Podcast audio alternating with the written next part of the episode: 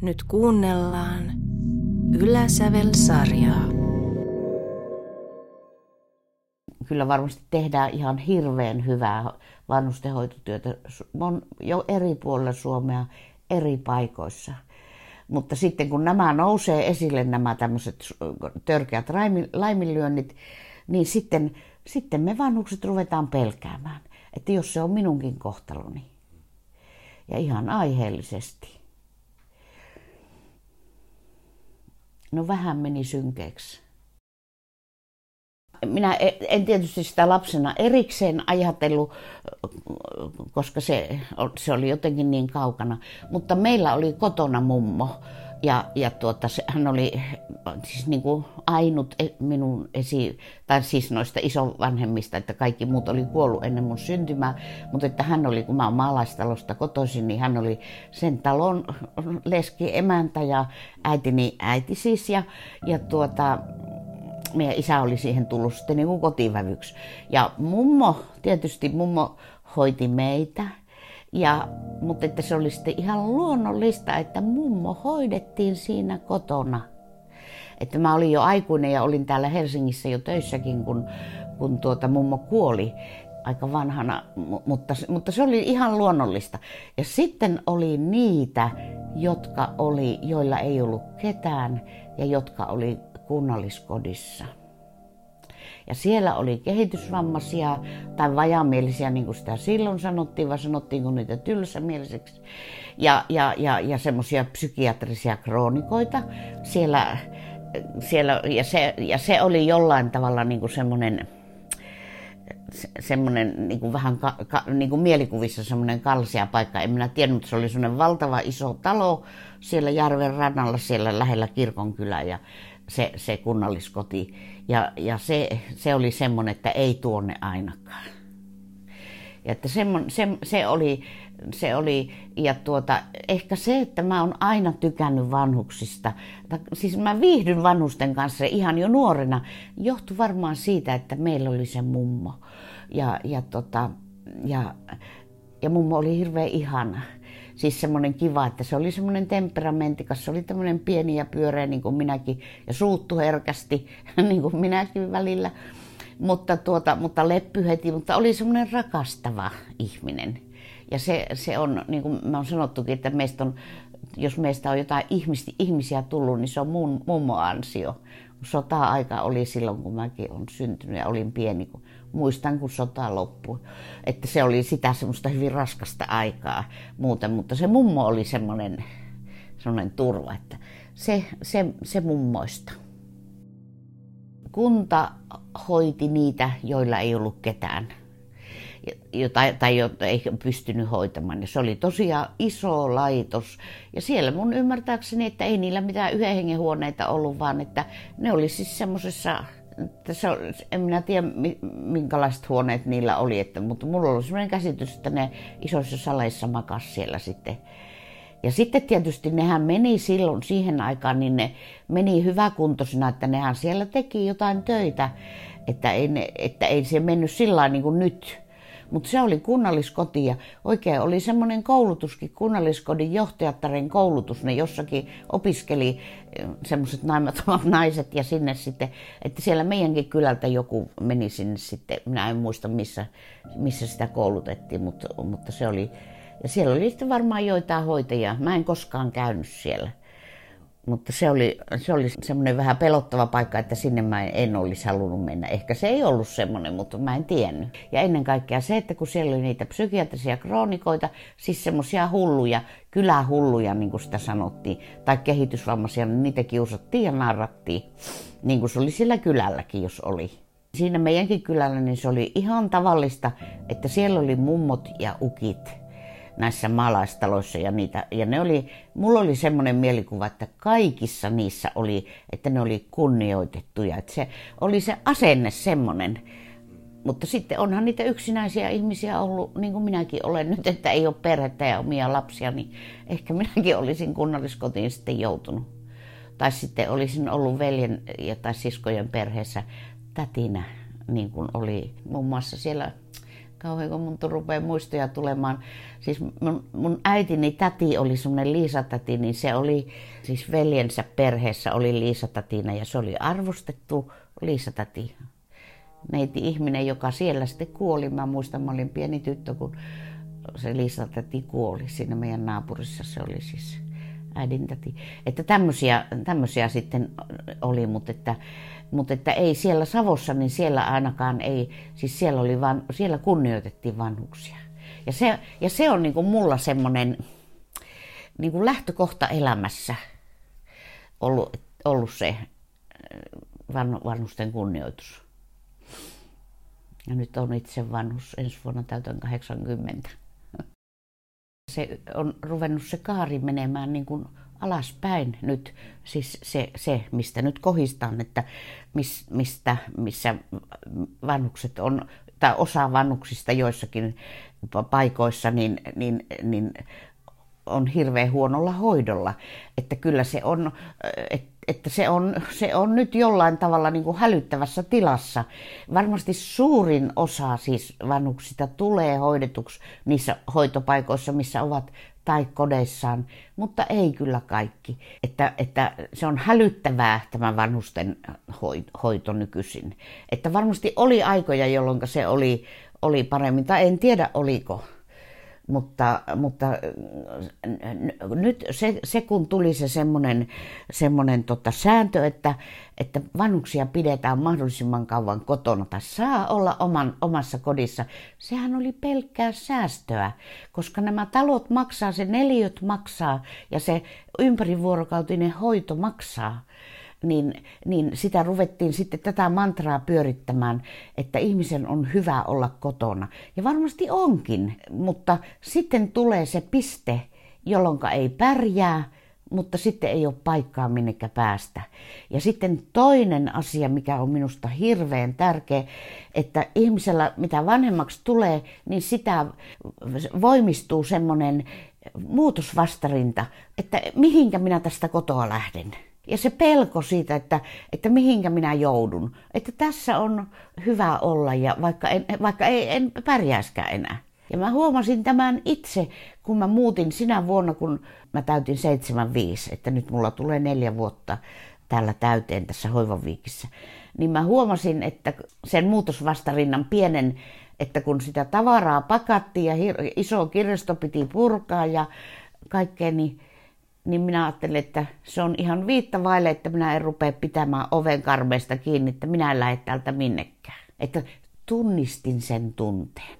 Mutta sitten kun se menee riittävän pitkälle, niin ihmiset ei tunnista sitä, että mistä tässä on kysymys, kun se vaan, että minä en halua muutosta se on ihan luonnollinen, se ei ole paha, mutta, mutta se on luonnollinen. Ja tätä ei ehkä oikein ymmärretä. Ja sitten kun sitten tietysti nämä, jotka huolehtii tästä vanhustenhuollosta, niin on onnellisia, että taas on halvemmalla sa- saadaan hoidetuksi. Mutta sittenhän se on niin, että kun on oikein sairas ja oikein on hätää kaikin puolin, että miten mä selviän, sitten tilataan ambulanssi. Eikä se ambulanssikaan ole halpa.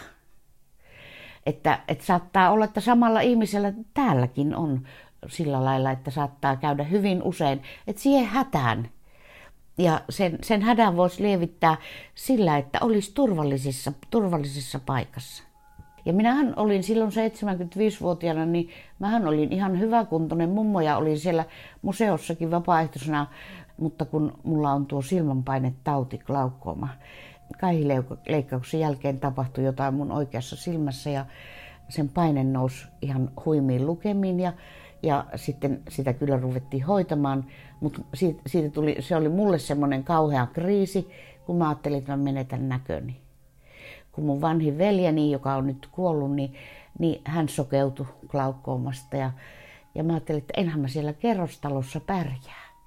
Ja kun mä asuin täällä Viikissä, olen nyt asunut olin jo asunut lähes kymmenen vuotta ja olin nähnyt tämän talon, niin, niin heti kun, mä, kun se, sitä, se hässäkkä tuli tässä silmässä, että sitä sitten ruvettiin tosissaan hoitamaan, niin, niin tuota, minä tulin tänne pyytämään paperit, että, että, että mä, mä haluan tulla turvaan.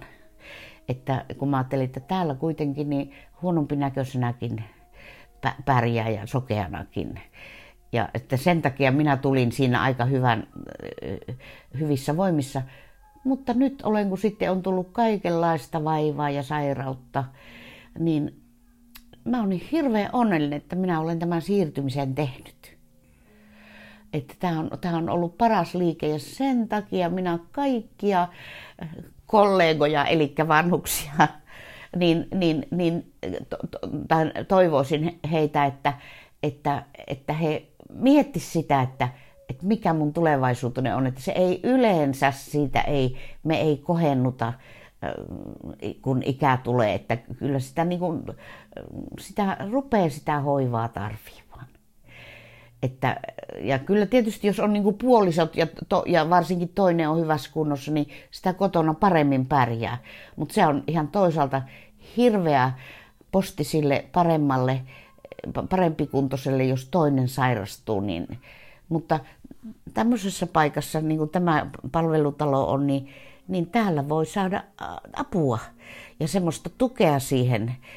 Niin, niin tota, ja sitten täällä on niin kuin silmän alla vähän myöskin, että kaveritkin katsoo, että kun ei tule syömään, että missähän se on. Minähän täällä olen nyt tässä, tässä seniorikodin puolella, että mulla on tässä oma koti kokonaan ja, ja, ja että en ole sillä lailla niin kuin vielä kenenkään varassa niin sanotusti, mutta ihan itseni varassa. Kuitenkin tässä on semmoisia puolia, jotka, että mä tunnen, että mä oon niin kuin jollain osalla niin kuin olen hoidon piirissä. Sen takia, että tämä, tämä on kuitenkin yhteisö. Mutta tietysti jos mä haluaisin, niin minä, minä en olisi yhtään kenenkään kanssa täällä tekemissä. Että kun mä tulen tuosta ovesta sisään, niin mä nappaan oven kiinni, niin, niin silloin mä oon kotona. Ja sitten jos mä haluan lähteä jonnekin vaikka matkoille tai mi, mitä, niin ei mun kellekään tarvitsisi, tarvitsisi sanoa, että mä lähden näin vapaastikin. Täällä voi elää ihan ja se on ihan ok. Mutta minä nyt olen sitä tyyliä, että, että minä tykkään, niin kuin, tykkään siitä, että niin kuin olla ihmisten kanssa tässä. Ja kuitenkin on se oma rauha, että niin kuin voi itse säädellä sitä, minkä verran on. Ja sitten, sitten näissä harrastuksissa, mitä täällä on. Että kaksi kertaa viikossa on jumppa. Ja sitten on näitä tämmöisiä muistiryhmiä tai sen, sen, sen tyyppisiä, ja, jossa, jossa voi muistia harjoittaa. Sitten tulee tänne musiikki, musiikkia esittämään ihmisiä ja, ja sitten minä ainakin myöskin käytän sitä, että kun täällä on viitenä päivänä viikossa, niin on tuolla alakerrassa, tuolla toimistossa vastaanotto. Että jos on mitään huolia, niin voi käydä siellä selvittämässä ja, ja, tuota, ja minä olen käynyt siellä muun muassa kun puhelimeen en osannut laittaa uutta kort, SIM-korttia tuonne, niin siitä, tai sitten, tai sitten eh, jotain ihan päinvastasta. Ja sitten on kaksi kertaa viikossa on hoitajan vastaanotto, jolloin voi mennä sinne, sinne sitten niin kuin semmoisen terveydellisten kysymysten kanssa. Ja mittauttaa verenpaineen. Mäkin olen tänään käynyt mittauttamassa verenpaineen ja ja tuota, jotkut, jotka ei osaa panna silmätippuja, niin käyvät silmätippansa panettamassa siellä. Ja, että täällä on niin paljon semmoista, jos haluaa käyttää. Ja sitten ennen kaikkea se, että kun täällä on tuo ravintola ja siinä saa edullista hyvää ruokaa, niin tulee käytyä. Minä olen 10 kiloa lihonnut täällä, mikä on hirveetä. Kun mä alkuun, kun mä olin niin onnellinen, että mun ei tarvitse laittaa ruokaa nyt, niin mä kävin tuolla ja ne on tietysti aika semmoisia kaloripitoisia, kun se on vannusten ruokaa. Niin kun mä olin vain keittoja syönyt tai tommosia kotona, tai siellä entisessä kodissa, niin, niin, niin se rupesi niin jollain tavalla tuntumaan se ruoka täällä. Ja, ja, mutta se on, se on ennen kaikkea, että siellä kavereiden joukossa, siellä, siellä pannaan maailmaa paremmaksi ja, ja jaetaan sairauksiamme ja, ja, ja kun kaikki on siinä samassa pisteessä, niin se on niin mukava. Ja, ja kun joku käy sairaalassa, niin sitten, että no mitkä tulokset oli ja, ja, ja, ja tällä lailla. Että se on se, niitä tämmöisiä pöytäkuntia. Eihän siellä käy käy kuin ihan mu- niin kuin pieni osa, että kun meitä on toista sataa tässä, vähän yli sataa tässä, tässä seniorikodin puolella asuu, niin ei täällä niin kuin näissä harrastuksissakin ehkä käy 10 prosenttia. Mutta se on kuulemma ihan tavallista, että, että sitten ihmiset on omissa oloissaan, mikä on sekin ihan ok. Ja vaikka tämä on yksityinen, niin ei tämä ole sen kalliimpi kuin mikään muukaan, että kaikki maksaa joka paikassa. Tietysti sitten mullakin käy siivoja, niin, niin sen mä maksan itse tietysti, mutta siitä saa sitten se 50 prosenttia sitä kotitalousvähennystä sitten vuoden lopussa, niin, niin ei se niin paljon maksa. Mäkin muutin kaksiosta tähän yksiöön ihan sen takia, että mä sillä erotuksella saan siivojan. Kyllä mä, mä tykkään tästä pesästä. Tämä on ihan riittävä. Mutta että se, mikä minua pelottaa, niin on se hoivakotivaihe. Että sitten kaupunki, kaupunki katsoo, että mihinkä tuokin mummo sijoitetaan. Ja se mua todella pelottaa. Että sen takia toivoisin, että kuolisi äkkiä. En mä joka päivä sitä pelkää, mutta silloin kun tulee mieleen, niin silloin, silloin pelottaa.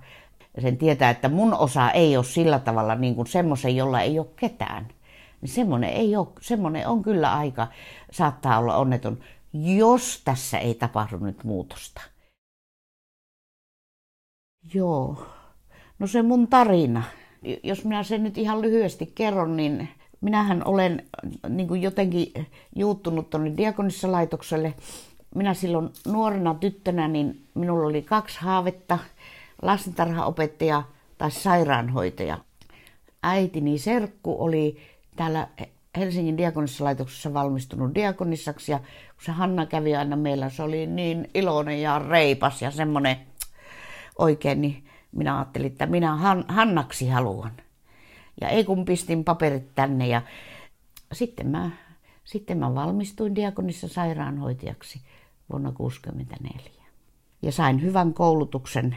No sitten mä opiskelin opiskelin myöhemmin, niin tuota, mä olin sitten sairaanhoitajana, sitten mä olin seurakunnassakin töissä, mutta sitten mua rupesi kiinnostamaan tuo mielenterveystyö, kun, kun näki niitä ihmisiä. Ja sitten mä opiskelin psykiatriseksi sairaanhoitajaksi ja sit, sitten mä vielä psykoterapeutiksi ja työnohjaajaksi sitten myös, että mä oon, mä oon sitten työn ohella on opiskellut, tehnyt tätä, niin kuin, tai siis se erikoissairaanhoitaja hoitajahommaa oli niin, että se oli koko päivästä ihan, että kun siinä mä harjoittelin Lapinlahden sairaalassa ja sitten oli luennut tuolla sairaanhoito-opistossa. Mutta nämä muut opinnot on tehnyt työn ohella, että ei ollut muita harrastuksia kyllä todella.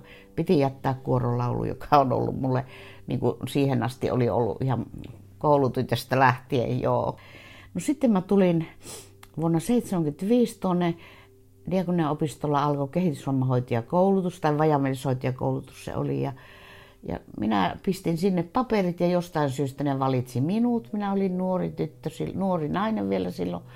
Silloin 35 sitten täytin, että siinä mielessä nuori. Ja, ja tuota, se perustettiin, tai siis se rinnekodista siirtyi ja se oli ihan niin kuin, se, se oli semmoista uraurtean työtä, että, että mä, mä sitten tietysti työtovereiden avustuksella, mutta mä olin niin kuin se sen vetäjä, niin sitten sitten koulutin niitä kehitysvammahoitajia. Ja silloin mä ajattelin, että tämä nuorten kanssa oloha se on, tämähän se sopiikin minulle hyvin. No sitten tuli semmoinen vaihe, mä olin seitsemän vuotta sitä tehnyt, niin, mutta sitten mä ajattelin, että kun mä oon viisivuotiaasta asti hoitanut nuorempia sisaruksia ja opettanut tätä hoitoa, niin minäpä teen nyt jotakin muuta. Ja lehdessä oli tota ilmoitus, että Yleisradio hakee ohjelma-avustajakoulutukseen ihmisiä. Ja mä pistin sinne paperit. Siinä oli jotain toista sataa hakijaa ja sinne 14 otettiin ja oli isot testit ja minä pääsin. Ja minä heikko itsetuntoinen ihminen, niin, niin mä ajattelin, että no tämäpä oli paukku. Sitten mä kävin siellä sen, sen koulutuksen ja tein siellä sitten jotain juttuja ja, ja sitten siinä vaiheessa kirkon tiedotuskeskus haki niin kuin avustajia. Ja ne oli sieltä sitten sanonut, että minulla on tämmöistä kirkollista hapatusta, että, ja sitten sieltä soitettiin mulle, ja, ja mä aloin niiden sitten työn ohella, sitten mulla oli jo se psykoterapeutin tutkinto ja muut, että, ja ty, työnohjaajan tutkinto jo tehtynä, niin sitten mä ajattelin, että minä rupesin tekemään sinne kirkon tiedotuskeskukseen kautta siis niin kuin Yleisradion niin kuin ohjelmia, näitä uskonnollisia ja eettisiä ohjelmia, pohdintoja siis kaikessa rauhassa ja semmoista, että haastattelin ihmisiä sillä niin kuin oli joku, että yksi ihminen aina kerralla ja sitten istuttiin ja juteltiin vähän näin. Sitä mä tein monta vuotta ja sitten siellä tuli tota, sijaisuus ja sitten tuli ihan virka. Siellä mä olin sitten 80-luvun. Näin mä sitten, näin mä sitten olin siellä ja mutta sitten Yleisradiossa tapahtui se suuri semmoinen kanava järjestely ihan, ja se mun esimerkiksi se kaikessa rauhassa ohjelma, niin se niin kuin tipahti pois. Minä ajattelin, että nyt mä en enää, että tämä ei ole sitä työtä, mitä mä tulin tekemään. Ja, ja sitten kun mä olin tuossa tehnyt, mä olin virkavapaalla ollut siinä sitten, siinä 80 90-luvun vaihteessa, kun mä tein ensimmäisen kirjan, historian kirjan tulta, dia, dia, siis tuosta laitoksen siitä sisarkotijärjestelmästä, semmoinen Charliinan tyttäret, niin siinä olin saanut vähän niin kuin etäisyyttä siihen, siihen radiohommaan, niin sitten mä menin diakoneopistolle ja sanoin, että olisiko teillä mitään hommaa mulle. No siellä tuli yhtäkkiä se kuraattorin homma, se oikeastaan niin kuin al, siinä sitten oikeastaan niin kuin piti luoda sitä niin kuin sit semmoisen tietynlaiseksi, että ja minä onnellisena siihen menin ja se oli mun elämäni, koko elämäntyöni parasta aikaa se 90-luku. Sitten mä loppujen lopuksi, niin sitten siinä sen viimeisen puolitoista vuotta, niin kun siinä, siellä oli sitten näitä pakolaisia tullut vaikka kuinka paljon, niin, niin mä olin sitten siellä semmoisessa pakolaisäitiprojektissa. Ja siitäkin mä tykkäsin ihan hirveästi. Mutta sitten kävi niin, että mä, mä sairastuin työuupumukseen. Ja sitten 60 niin mä sain eläkkeen. Ja sitä, sitä mä vieläkin sairastan.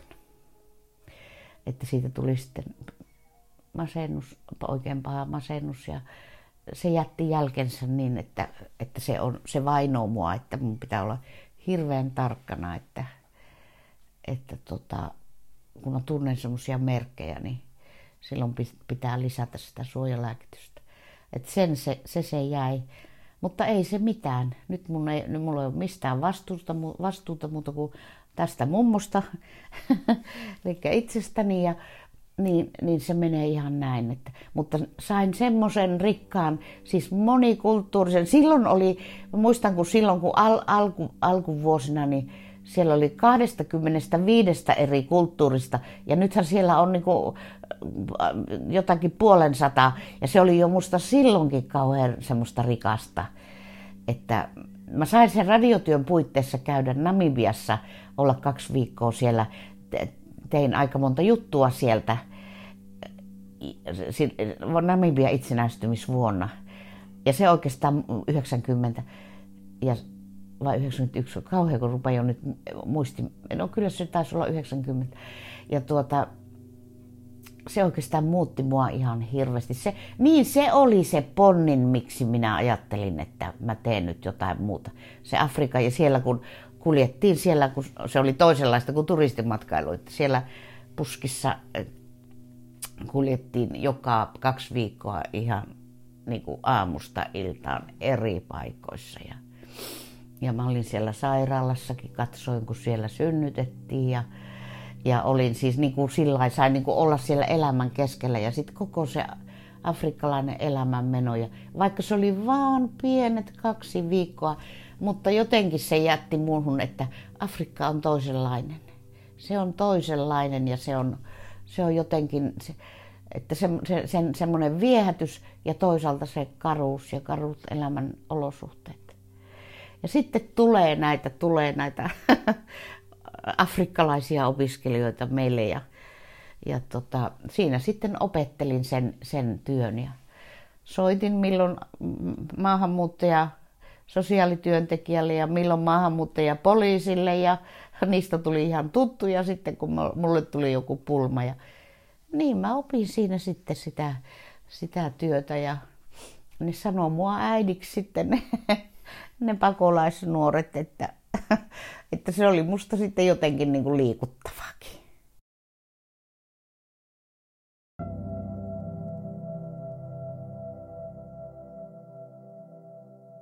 Toivo on jotakin semmoista, joka niin kuin, että jos sen menettää, niin, niin mä en oikein tiedä, voiko, voiko enää elääkään. Toivo on oikeastaan sitä, että tulee seuraava aamu. Ja, ja, ja, ja, ja jotenkin sitä, että, että asioilla on taipumus ratketa. Joo, se on jotakin semmoista, että, että se on jossakin kuitenkin, että jos mä vaan pystyn odottamaan, vaikka musta tuntuisi, että silloin kun mulla oli se syvä depressio, niin silloin ei ollut yhtään toivoa. Mä olin ihan varma, että mä en enää näe mitään, niin kuin minkäänlaista valoa ei ole mun elämässä. Ja että, että on ihan turha elää. Että ei, ei ollut se, se toivo oli kadonnut ihan tyystin. Sitten tietysti terapia siinä ja, ja lääkitys, niin, niin se lääkehän vei niin kanttu vei, että sitä sitten ei paljon jaksanut muuta kuin maata. Niin se, se, se niin kuin viivästytti sitä, niin kuin sitä toivon piilossa olo, taikka siis sillä niin että, että se viivästytti sitä epätoivoa, tai miten mä sanoisin, että se ei ollut niin pinnassa, että ei esimerkiksi olisi, olisi, olisi tehnyt itselleen jotain, vaikka se oli niin mielessä. Ja, ja, tota, ja sitten, sitten rupesi niin kuin jotain niin kuin sitä toivoa syntymään väitelle sen lääkityksen ja sitten psykoterapian avulla. Ja vaikka mä oon itse psykoterapeutti ja, ja sitä tuolla kuraattorina ollessani aika paljonkin tein, niin ei sitä ei ihminen pysty itseänsä auttamaan. Että vaikka tietää asioita, se on ehkä vaan toisaalta niin kuin melkein pahempikin kuin tietää, tietää mutta, mutta ei, tunteet ei, tunteilla ei voi sitä kokea. Mutta että siitä, siitä se, se toisaalta se, se depressiojakso niin, ja siitä selviäminen, niin, niin se on ehkä, se, se on tuonut muhun semmoista tyyneyttä aika paljon. Ja se on ehkä, siinä on kyllä ehkä kysymys toivosta. Että elämä kantaa kaikesta huolimatta. Niin mä jossain näin siihen aikaan sitten, kun mä aloin niin kuin toipua, niin mä näin semmoisen lehtiotsakkeen, että jossain päin paistaa aina aurinko. Niin se oli. Ja silloin mä ajattelin, siis niin kuin se oli niin konkreettista, että, että pallo, pallon pimeällä puolella se ei näy. Mutta se on siellä. Ja se on ehkä se toivo. Joo, mua ihan rupeaa itkettämään nyt. Joo.